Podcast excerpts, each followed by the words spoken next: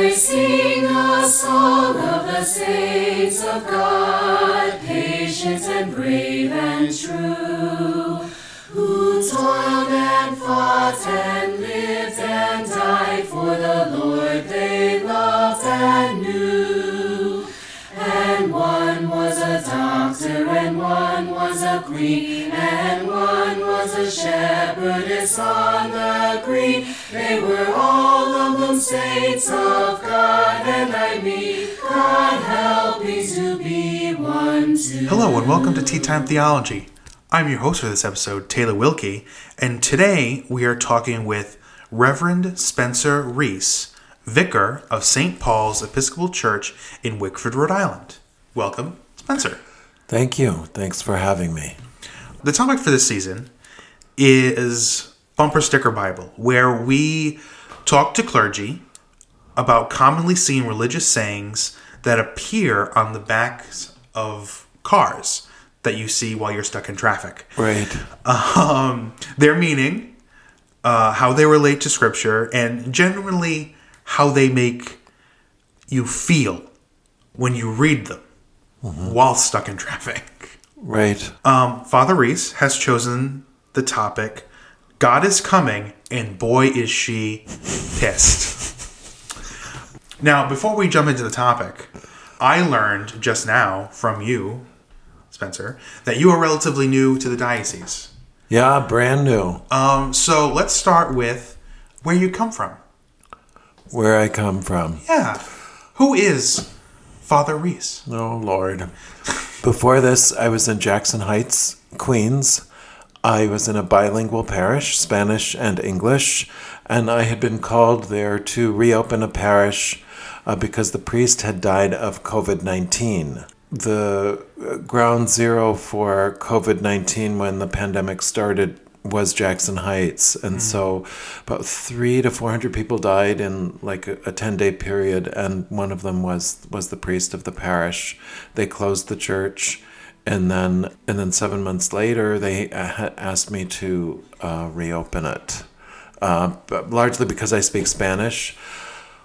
Which is because uh, before that, I was in Madrid, Spain for almost 10 years. And then before that, in Honduras, in Central America, in a all girl orphanage, Nuestras Pequeñas Rosas, in San Pedro Sula, Honduras, where I was for about a year and a half. Um, is the piano music bad? Uh, no, we. Uh, Is that okay? No, the diocese um, pays for the rights to all the music that they're playing, so we won't get struck. We won't get any strikes. Okay, because they're, they're practicing while we're doing this. Even They're- if we, even if the microphones, microphones are picking them up, um, I'm not sure if they. Oh, are. okay. Um, but you know, a little bit of music on the side doesn't. No, really- it's great. I love the choir here, and they're so and the music director is so talented. So it, it soothes me to hear it. Uh, those are the, all the priests' jobs I had uh, before this, and then before that, going. I guess we're going backwards. I We're doing a uh, Quentin Tarantino on your life. yeah, that's right. Um, what, is that his movies go backwards? Um, I think that's a joke that they people tell about his movies. I'm not sure if that's true. Oh, for does Pulp Fiction go? Pulp backwards? Fiction goes backwards. It does go backwards. It does. Okay, so it's a Pulp Fiction on my life. Um, so after that, I before that I was at uh, Brooks Brothers. I was in sales and management in the Florida markets. Oh, I love Brooks Brothers. Um, yeah. I'm a little too wide for Brooks Brothers though. What's what? What, what is your waist? Huh, 42. Well, that should work. Well, I usually go into the stores and they don't have my size, and then I got to order it out, and then I'm like, ah. Uh huh. Forget it. Anyway. Yeah. What's your jacket like? Forty six. You're forty six here. I think it was 50. Oh. Two? last time I got when I got married. I got married like last uh, two years ago, and that's when I found out my jacket size. Yeah, 52 is that's as wide as it goes. Yeah. Um Anyway, so you Yeah, worked at Brooks Brothers. I did. I did for a long time. And then before that I was um I guess getting educated. That was before then. Okay. Yeah. Great. Yeah. Well, uh, welcome to Rhode Island. Thank um, you. What what brings you? What brings you here? Was there just an open position at the church and you applied and got it, or Yeah, it was kind of a fluke, um, but it was also the Bishop of Rhode Island had met me at a um, fundraiser in Narragansett for a pilgrim center that we're making uh, in the north of Spain. Okay. Uh, in at the end of the Camino de Santiago, and that was in Narragansett. And I, he knew me. I met him there uh, originally when I was still living in Madrid. Okay. Wow. I know. That's that's that, that's quite a resume. I've been all over the place. Yeah. Yeah. Well, we're very happy to have you here. I'm very happy to be had. Um, although you know this is, I mean, I know you worked in Queens for a while, but I mean, New York. I'm sorry, uh, Rhode Island is much colder than I guess Madrid, Spain. Yeah, well, it actually gets very cold in, Okay. in Madrid in, in the winter. Yeah, colder than uh, you would imagine. Yeah. Yeah. Okay. Okay. Well. And and I grew up also in Minnesota, so oh, I that's serious Yeah. country.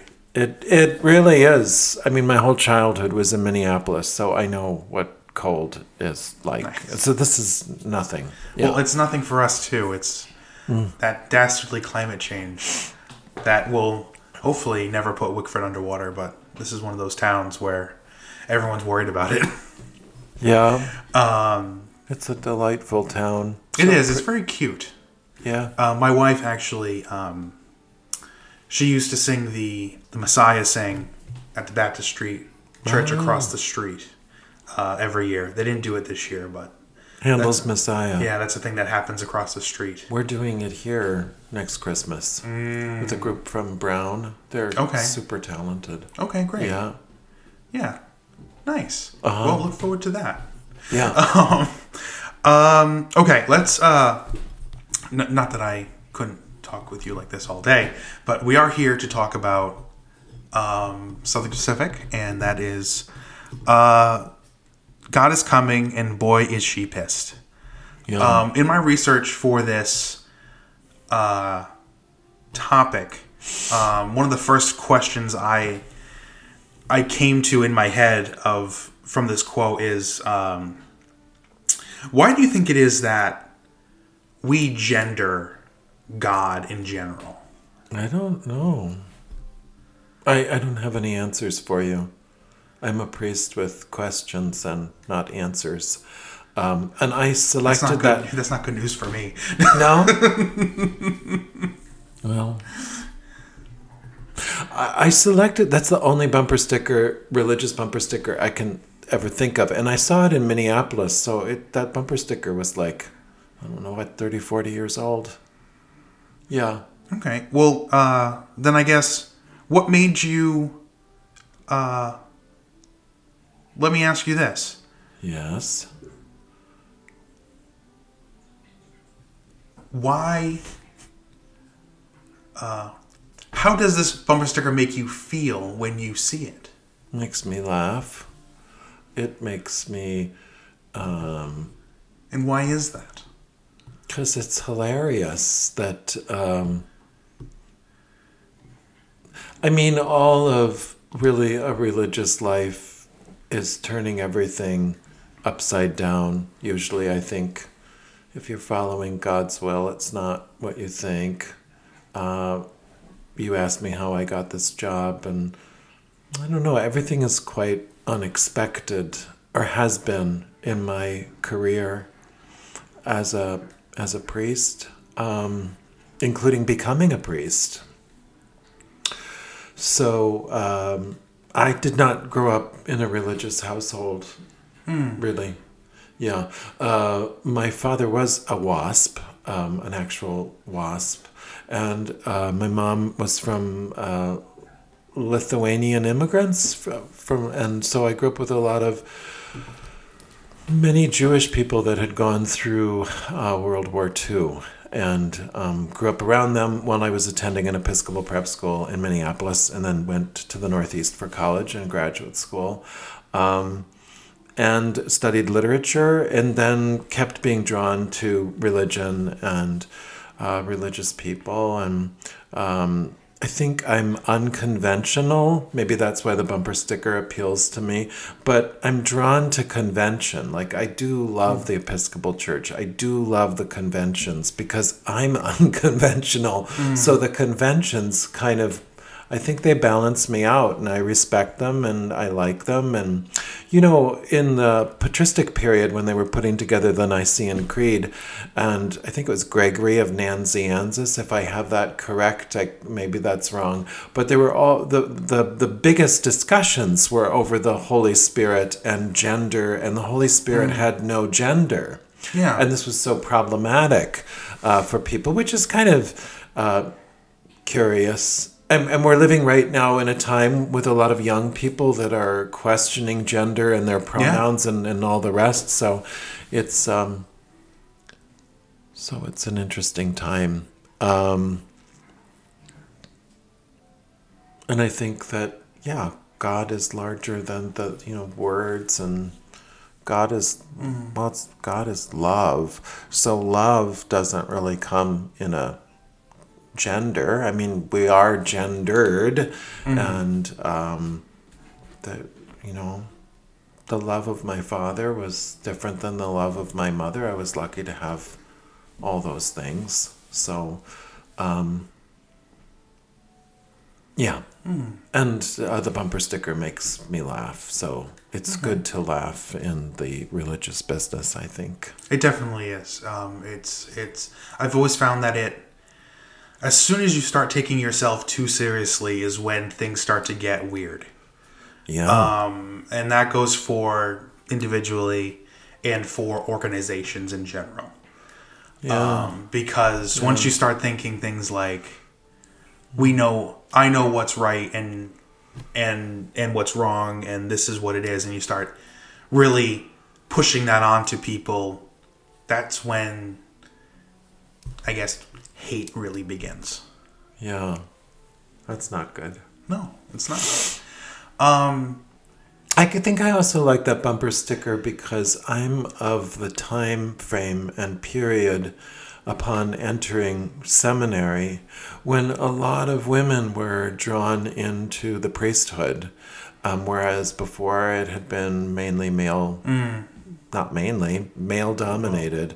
And um, I kind of came out of a, I guess, a patriarchal culture in a lot of ways. Um, although for me, my priesthood was informed by girls, teenage girls that were abandoned and abused in the murder capital of the world in San Pedro Sula, Honduras.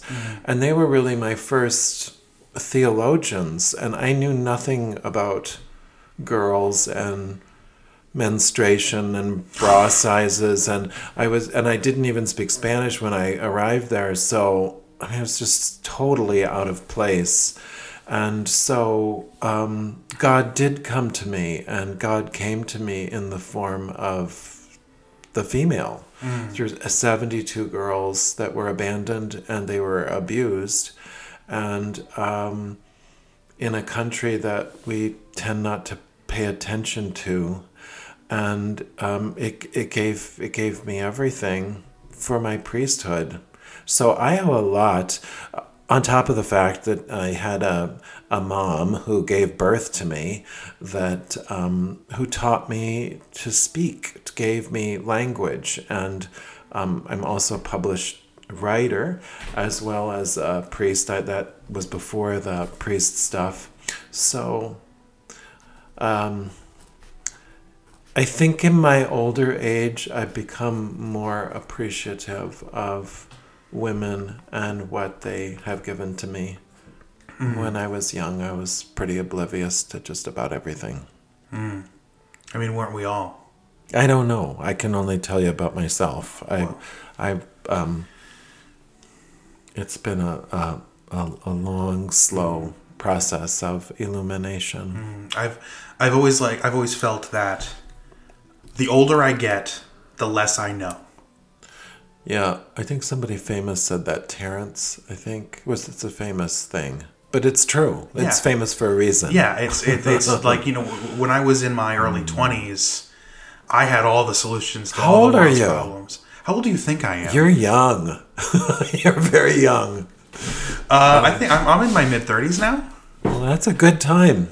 Right. So far, so so far, so good. Uh, the mid 30s have been pretty okay to me. Um, I just turned 34 uh, last year. That's Um, your so I- life is beginning. Yeah. So I just I just hit my mid 30s. Your life is just opening up, Yeah.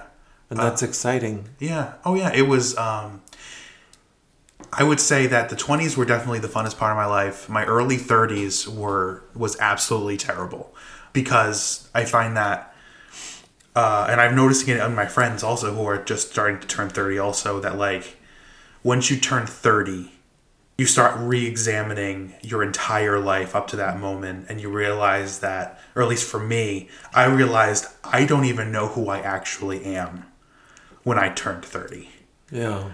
um and uh, and my, from 30 to now has me has been me trying to figure out who is Taylor Wilkie as a as as a human being that is his own person, not the person his parents raised, not the person that hit the schools that he went to or didn't go to uh, created or the jobs that I had before. It's it it's who am I gonna be going into my adult life, and so far I'm doing pretty okay. Yeah, you look, Uh, look looks pretty good. Yeah, thanks. Um, but yeah, that's just a that's a quick sidebar, I guess, into more about Taylor Wilkie as a person that I'm sure the listeners don't want to hear about. But Why not? um, but you know, it's it's that's what we're all here for, you know, just to just to chat and have. I realized something recently. I I um well, I had like a misstep minor, but it was the point of great illumination, and the illumination was that everybody is of equal value. Everybody's life. Absolutely, and that's something that I think. You, me, Yeah. men, women. Mm-hmm. I don't know. Anyway, so. Absolutely, it's it, it that's absolutely true. It's Well, I would have said it before, but I didn't really fully understand it until I don't know. It was a nice illumination. I felt happy and and freer. Um, I think as an eldest child, uh, kind of driven, competitive, um, I felt. Even if I wasn't saying it, that what I was doing was maybe a little important, more important than other people. And I don't think that's right. I think I had that wrong. yeah. I mean, I was very focused on certain things and very kind of like driven, Yeah. driven, driven, driven. And I guess that's okay, but um, to have passion about things and want, wanting to do things, get get them done right, especially with writing. But it didn't it didn't mean that because I was writing a book of poems that my life was more really more important than the tailor in the back at Brooks Brothers. We were of equal value, and I just kind of got that upon arriving in Rhode Island, which is good. I mean, I got it at a deeper level. There's um I completely agree. There is a uh, you mentioned Taylor's, not me Taylor, but like the tradesman tailor. That's right. Um, there is uh, I feel as though I guess I'm, I'm getting really getting on my soapbox for this episode, but um, there's been a for most of my life I feel like people have been looking down on trades. Um, and and that and, and I I'm not sure why. I have my I have my theories but nothing I'm willing to say on a recorded line. Um, but you mean trades like electricians, electricians tailors blacksmiths carpenters draftsmen. plumbers? yeah. Yeah. um, and I feel like for for some reason our society has has looked down on those trades for a long time, and so much so that we're we are now running out of them. People who know how to, people who are, we're running out of welders, plumbers, electricians. People aren't picking up these skills that society really needs to function because somebody somewhere said, uh, you shouldn't learn a trade. You should go to college and be an educated person and work in an office and mm, Yeah, and it's not made for everybody, really. exactly and i but sometimes i feel as though schools kind of pushed that on pushed those thoughts onto kids rather than Well, in my prep school, for sure. I mean, it was a hothouse for getting into a good school, and that was something my mom really wanted for me. I mean, in my case, it was okay because I mm. Thrived in some of that, not all of it. Um, but yeah, the, you know that famous hymn. It's a British hymn, and one was a na na na na na na na, and the nee, nee, nee, nee. and one you know it's like talks about all the different kinds of people in the world. Like one was a plumber, and one was a, and they were all they're all saints. It says the says the song, and it's it's um it's always makes me happy. nice Uh huh.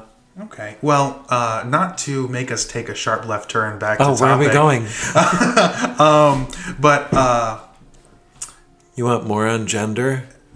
Uh, well, kind of, I guess. Uh-huh. Um, uh, you said earlier in the conversation that you, you you saw God through the girls who you met.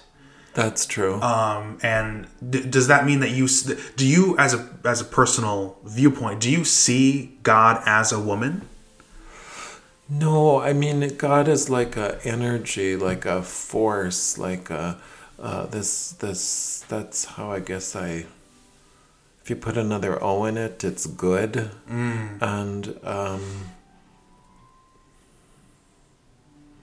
it's all the positive, wonderful love that's in the world. I guess that's how you know that poem by by George Herbert. He sort of classifies who's our famous Anglican poet and priest.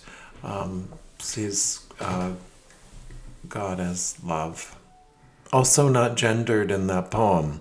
Love bade me welcome, yet my soul drew back, guilty of dust and sin. But quick eyed love, observing me grow slack from my first entrance in, drew nearer to me, sweetly questioning if I lacked anything. A guest, I answered, worthy to be here. Love said, You shall be he. I, the unkind, the ungrateful, Ah, my dear, then I cannot look on thee. Love took my hand and smiling did reply, Who made the eyes but I? Truth, Lord, but I have marred them. Let my shame go where it doth deserve. And know you not, says love, who bore the blame, Ah, my dear, then I will serve. You must sit down, says love, and taste my meat. So I did sit and eat. That's a poem from the 17th century from George Herbert, who only lived to be 40 years old. And I think he probably saw God the same way that I'm talking about it. I mean, it wasn't, it was, it's just, uh, it's, it's bigger than we can articulate. Um, somehow a church or a sermon or a, the feeling is, is trying to trying to contain the unknowable. You, can't really do it, but um, you know what the Brits say that a priest's life is. Um, is what do they say? It's very funny. A vicar's life is um, six days. Um, oh God, I just quoted that. Six days. Um, what, what, what is it? I, I forgot it. I forgot it. Six days un, unknowable and one day I forgot, I forgot, I forgot. I No forgot. worries. Someone will. No worries. Someone will. Uh, I'm sure. I got the poem. It's amazing. I That remember is, that. yeah, I was- I was very impressed. I, I'm like- can't remember that, but anyway, the idea that a, a vicar's life is just dealing with uh, all, all the un, unknowability of, Hmm. of life. Now, so so you're saying that? I mean, I'm not saying you're saying, but um, even though we do gender God in general, um, you're saying you, you're of the idea that God. I mean, God is is a non-gendered entity. It's just, it's energy. God is warmth. God is love. God is Yeah, God are these know- intangible things that um, we feel but can never actually hold. It totally is. In a 12 step group 36 years ago in England, uh, in a basement of a Quaker meeting house, I remember everybody holding hands. And uh, there was a woman whose husband had died by suicide. Her name was Pat. And uh, at that time, in, in those meetings, people were still smoking, so you couldn't even see people across the room. There was so much smoke in the room. But anyway, in her British accent, she said, um, can, "Can you feel it? Can can you feel the the energy as we were holding hands in that room?" And um, that that's God. That's what it is. Nice. Nice. Um,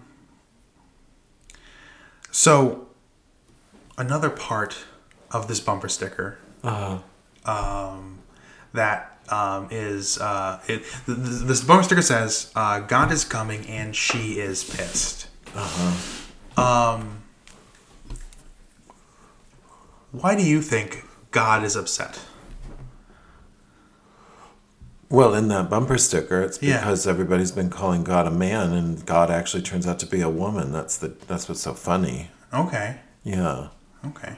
Yeah. So you don't think God is actually upset with us in general? I don't know. Well, that's what we're here to talk about. I don't know the answer to that. I mean, I I think of God as like that poem, like mm-hmm. it's love. I'm not too. Mm. Um, I mean, the good news of the New Testament is mm. that the judgment is going away. Mm. You know, that's what the difference is, right? yeah. Okay. Do From the Old Testament, don't you think? um The difference. What's the difference for you between the Old Testament and the New Testament? um Not to put you on the spot, well, I think I think I I think the main character of the New Testament is just genuinely cooler. Um, but what does it basically say? um I don't know. What does it say? Well, what do you? I mean, you're going to church at what St. Luke's, and well, Yeah. why do you go there? Um, I go to St. Luke's because um, I I enjoy the general vibe of St. Luke's. Um, Father Tim is a great uh, is a great rector. And why is it great? Um, he has a kindness about him, a kindness that I haven't seen in a that I hadn't seen in a clergyman in a long time, That's important. and And the kindness. What? Why? Why is kindness so important? um, well, And how would you define kindness? there's a lot to unpack here. Um, from and I, and I think I mentioned it in my last episode also, and I mentioned it in every episode. It seems uh, I was I was born and raised Roman Catholic, and um, the general vibe I got from that from that organization was um, uh, unless you agree, you can't come. Um, not that uh, not that I'm saying every Catholic Church, Roman Catholic Church, is like that. Um, but that's the general vibe I got from the lead, the leadership. More like didactic or dogmatic. Well, Right. that's why people like the Episcopal Church because you don't have to leave your brain at the door. Exactly, and that's something I really liked about when when I discovered St. Luke's and I went in for the first time, and um, and there was a there was a woman on the altar saying give saying the mass, and there was a rainbow flag in the rafters and everyone was very kind and welcoming and wanted to know my name and where you're from and how'd you find yourself here. And and that's what I really like about the Episcopal Church. It's every, uh, every church service, I've, every Episcopal service I've been to has they've at some point has said someone has said, um, all are welcome at God's table, and that is huge for me, or that, that was that was huge for me to hear uh, after living in a or, or being brought up in a in a faith that didn't necessarily accept everyone as they were and that that's something I always kind of bumped up against was you know, if God is if God is great and God does everything for a reason and everybody exists because of God's will, why is there why is there a whole group of people? Why are there why are there whole groups of people that this group is excluding from that? And that was always the question of that I came up against. And then I, you know, I lost faith for a while, and then I I met a girl, and she was a singer, and uh, she sang at different churches through our early relationship, and eventually she got a job singing at St. Luke's, and now uh, now we are prisoners of St. Luke's. We got married there uh, two years ago. Mazel tov. Yeah. See, now I feel like you're interviewing me, and Well, and that's fine. This is just a conversation. So you're a poet. yeah. Yeah. Um, how did you get into writing poetry? I was in AP English class uh, in my prep school, and I had a great teacher. And uh, I just, uh, like, the lights went on in the room, and I just couldn't get enough of it. Um, when did you write your book, and what's the name of it? I wasn't published until I was 40. Oh. So, yeah, a, lot, a little bit older than you, Taylor. That's fine. and I'm not published at all. I, um, about the time I was your age, or even a little younger, I had this desire to get a book published. And then over the next 15 years, until I was 40, I was sending the book out and getting uh, rejected from first book competitions, which is how books of poetry are normally published in the United States. And then when I was 40, I after 300 times of getting rejected, I won. So that was about that. That was 20, 20 years ago. And um, I have an so a third book. I've had one every ten years. The I'm going to be sixty, and the third one will come out in um, the spring of 2024 with Random House FSG. Oh. Yeah. So I've yeah I've had a whole writing life. Hmm. I've been very fortunate. That's really great. And what what are the names of your books if people want to look them up? Um, with the clerks, you just type in my name and it'll all pop up. Okay. Yeah, Okay, great. yeah. There's a film too um, that we made in Honduras that we're going to show at the library here on. Um, uh, uh, yeah, April 29th. The director's flying in from California. Okay. Uh, James Franco, a Hollywood actor, uh, was the executive producer for that film, and it won prizes. And it's all about the girls in Honduras and and that writing poetry, and um, that was wonderful. Yeah, that's on Amazon Prime. You can Okay. see it now. Okay, great. Yeah, Um, hopefully, I'm not sure when this drops, but hopefully, we don't miss the. Uh, we'll we'll see if we can drop this early in. Early in Lent, and uh, Oh, maybe we'll we'll bump you up the order so that Well, that would be great because uh. Brad's coming. It's a really unique opportunity to meet him. Mm. Um, the the person that did the editing worked for Woody Allen. I mean, it's it's a mm. first class thing. Mm. An hour and eighteen minutes about Honduras and girls and poetry and a little bit of me thrown in there. okay. Yeah. And uh, I know you mentioned your your work in you've mentioned your work in Honduras a little uh, a few times. I'm mentioning it a lot because just before we did this podcast, I, I when I worked in Jackson Heights, I had a young seminarian, Okay. a young woman who I loved like a daughter, and she was just ordained tonight at the at the orphanage. After we worked together, she was inspired to go live in Honduras, and she's been living there all year. And tonight she got ordained. So oh, that's wonderful. it was, yeah, there was a yeah, tear in my eye. nice. Like Yeah. a like a prod, prod papa. Yeah, moment. exactly like one. Yeah. which is all the more meaningful because her dad died young. So I've I've I've felt, you know, the church can um, give you things that you've been missing in a lot of ways, Mm. family and all kinds of things. Um, you mentioned that. Uh, can you tell us more about specifically about your ministry in Honduras and what what you did there, Uh, and sure. um, and I I know you've mentioned it a few times in the in the in the podcast, but you didn't really we never really drilled down into it. So uh, what what exactly did you uh, what was the ministry that you were performing out there? I um, If ministry is the right word. I uh, I lived there for a year and a half, and we made a documentary film.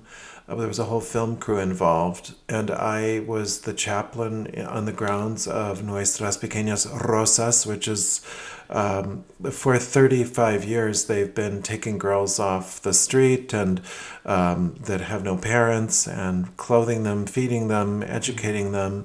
Um, they've graduated dentists and engineers and teachers, and um, so I was awarded a Fulbright under the Obama administration, and I went down there and we made. I taught them poetry, which had not been done before, and then we made a film while we were doing it, and um, it's was kind of crazy. That was the first thing I did as a as a priest, and then we made a book. There's a book called Counting Time Like People Count Stars, which is a collection of their poems in Spanish and English. The name of the film is Voices Beyond the Wall. The subtitle of the poem is 12 Love Poems from the Murder Capital of the World. And um, my ministry was teaching and was living and accompanying uh, the girls. They had not had a man live on the grounds for many, many years. Mm. So that was also unusual. Mm. And then I, I left there, and the Bishop of Spain asked me to come and work in Madrid. And that I thought was going to be one year, and it turned into eight or nine. Oh wow. Well, mm-hmm. Well, Spencer, it, you have certainly lived a storied life. Uh, another thing you mentioned during during our thing was um, was you you reopened a a church in the in the midst of the pandemic, not even at the end, and you were li- Yeah. were, were you living in Queens during the first Yeah. few days of the No, no, no, no. I came back to the States from Madrid when my mother became ill. And then I returned to the States, and then the pandemic started. And I went through the pandemic with my mother and my father, who were both in declining health. Um, and then, about eight or nine months into that, uh, the Diocese of Long Island asked me to go to Jackson Heights, and I was there for two years. And uh, my father died in August. And so I left Jackson Heights, and my mom's in a nursing home that is not that far from here, which is uh, another part of the puzzle of how I come to be with you. Okay. Is that I'm, I'm watching over her as I think uh, our father would, would want. What was it like living in in Queens, running a parish in the midst of the pandemic? rough. Queens is tough. Queens is like is is is exciting, dynamic. I was in the world's most diverse neighborhood. There was a hundred and um, sixty-two languages in a twenty-five block radius. So it was just like intense. Um, culture, language, and the parish was uh, aided, which means that it really didn't have an endowment or resources, or it was kind of. Um, but we we did a lot. I learned a lot. I learned a ton. It was a crash course in being an American parish priest because, as you know, I was out of the country for really over ten years. So. I was kind of unfamiliar with America, even though I'm an American. That's a long time to be away. Yeah. And so the way people behaved and the, the way things are done in the church and liturgically, and it's all different all over the world. So um, it was a great place to become reacquainted with America and American customs and um, made me arrive here with yeah more confidence probably. What would you say the biggest culture shock was when you returned to America?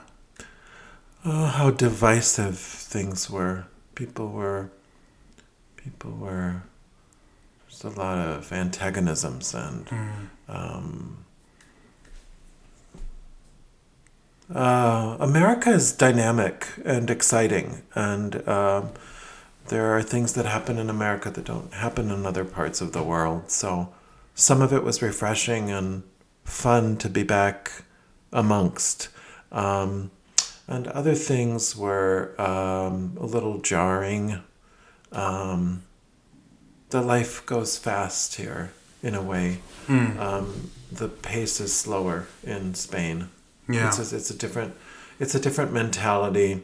I was just trying to explain this on a Zoom board meeting I'm on, but it's just it's just a very different world. Yeah. They think differently. They do things differently. The expectations are different uh, at work and in church, and and it can be really humbling because you don't understand it when you arrive.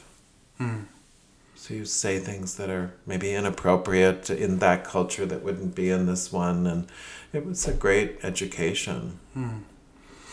Well, Father Spencer, that's um, that's our time together. Okay, good. I got to go home and look up that British thing now. I just said it in a sermon the other night. Isn't that funny? I can remember the whole poem and not the saying, but Yeah. that's life. Um, if uh, we asked we asked this of, of all the clergy that are on the podcast, um, if someone wanted to hear you preach on a Sunday, Uh huh. where should they go? Well, they come right here um, to St. Paul's, Wickford. It's a lovely parish, and there's lovely people here. I'm very moved by the whole situation that I walked into. And um, we have services at 9 on Sunday. We're just reopening the 5.15 service uh, where we'll have more guest preachers, Tom, Tom Chappell of Tom's Toothpaste, and all the writers. We started a spiritual refugee series with over 14 writers coming from across the country that will read at the library, and they'll be integrated into the parish life um, and preach as lay preachers on Saturday. But me, it's me and the bishop on, on Sunday.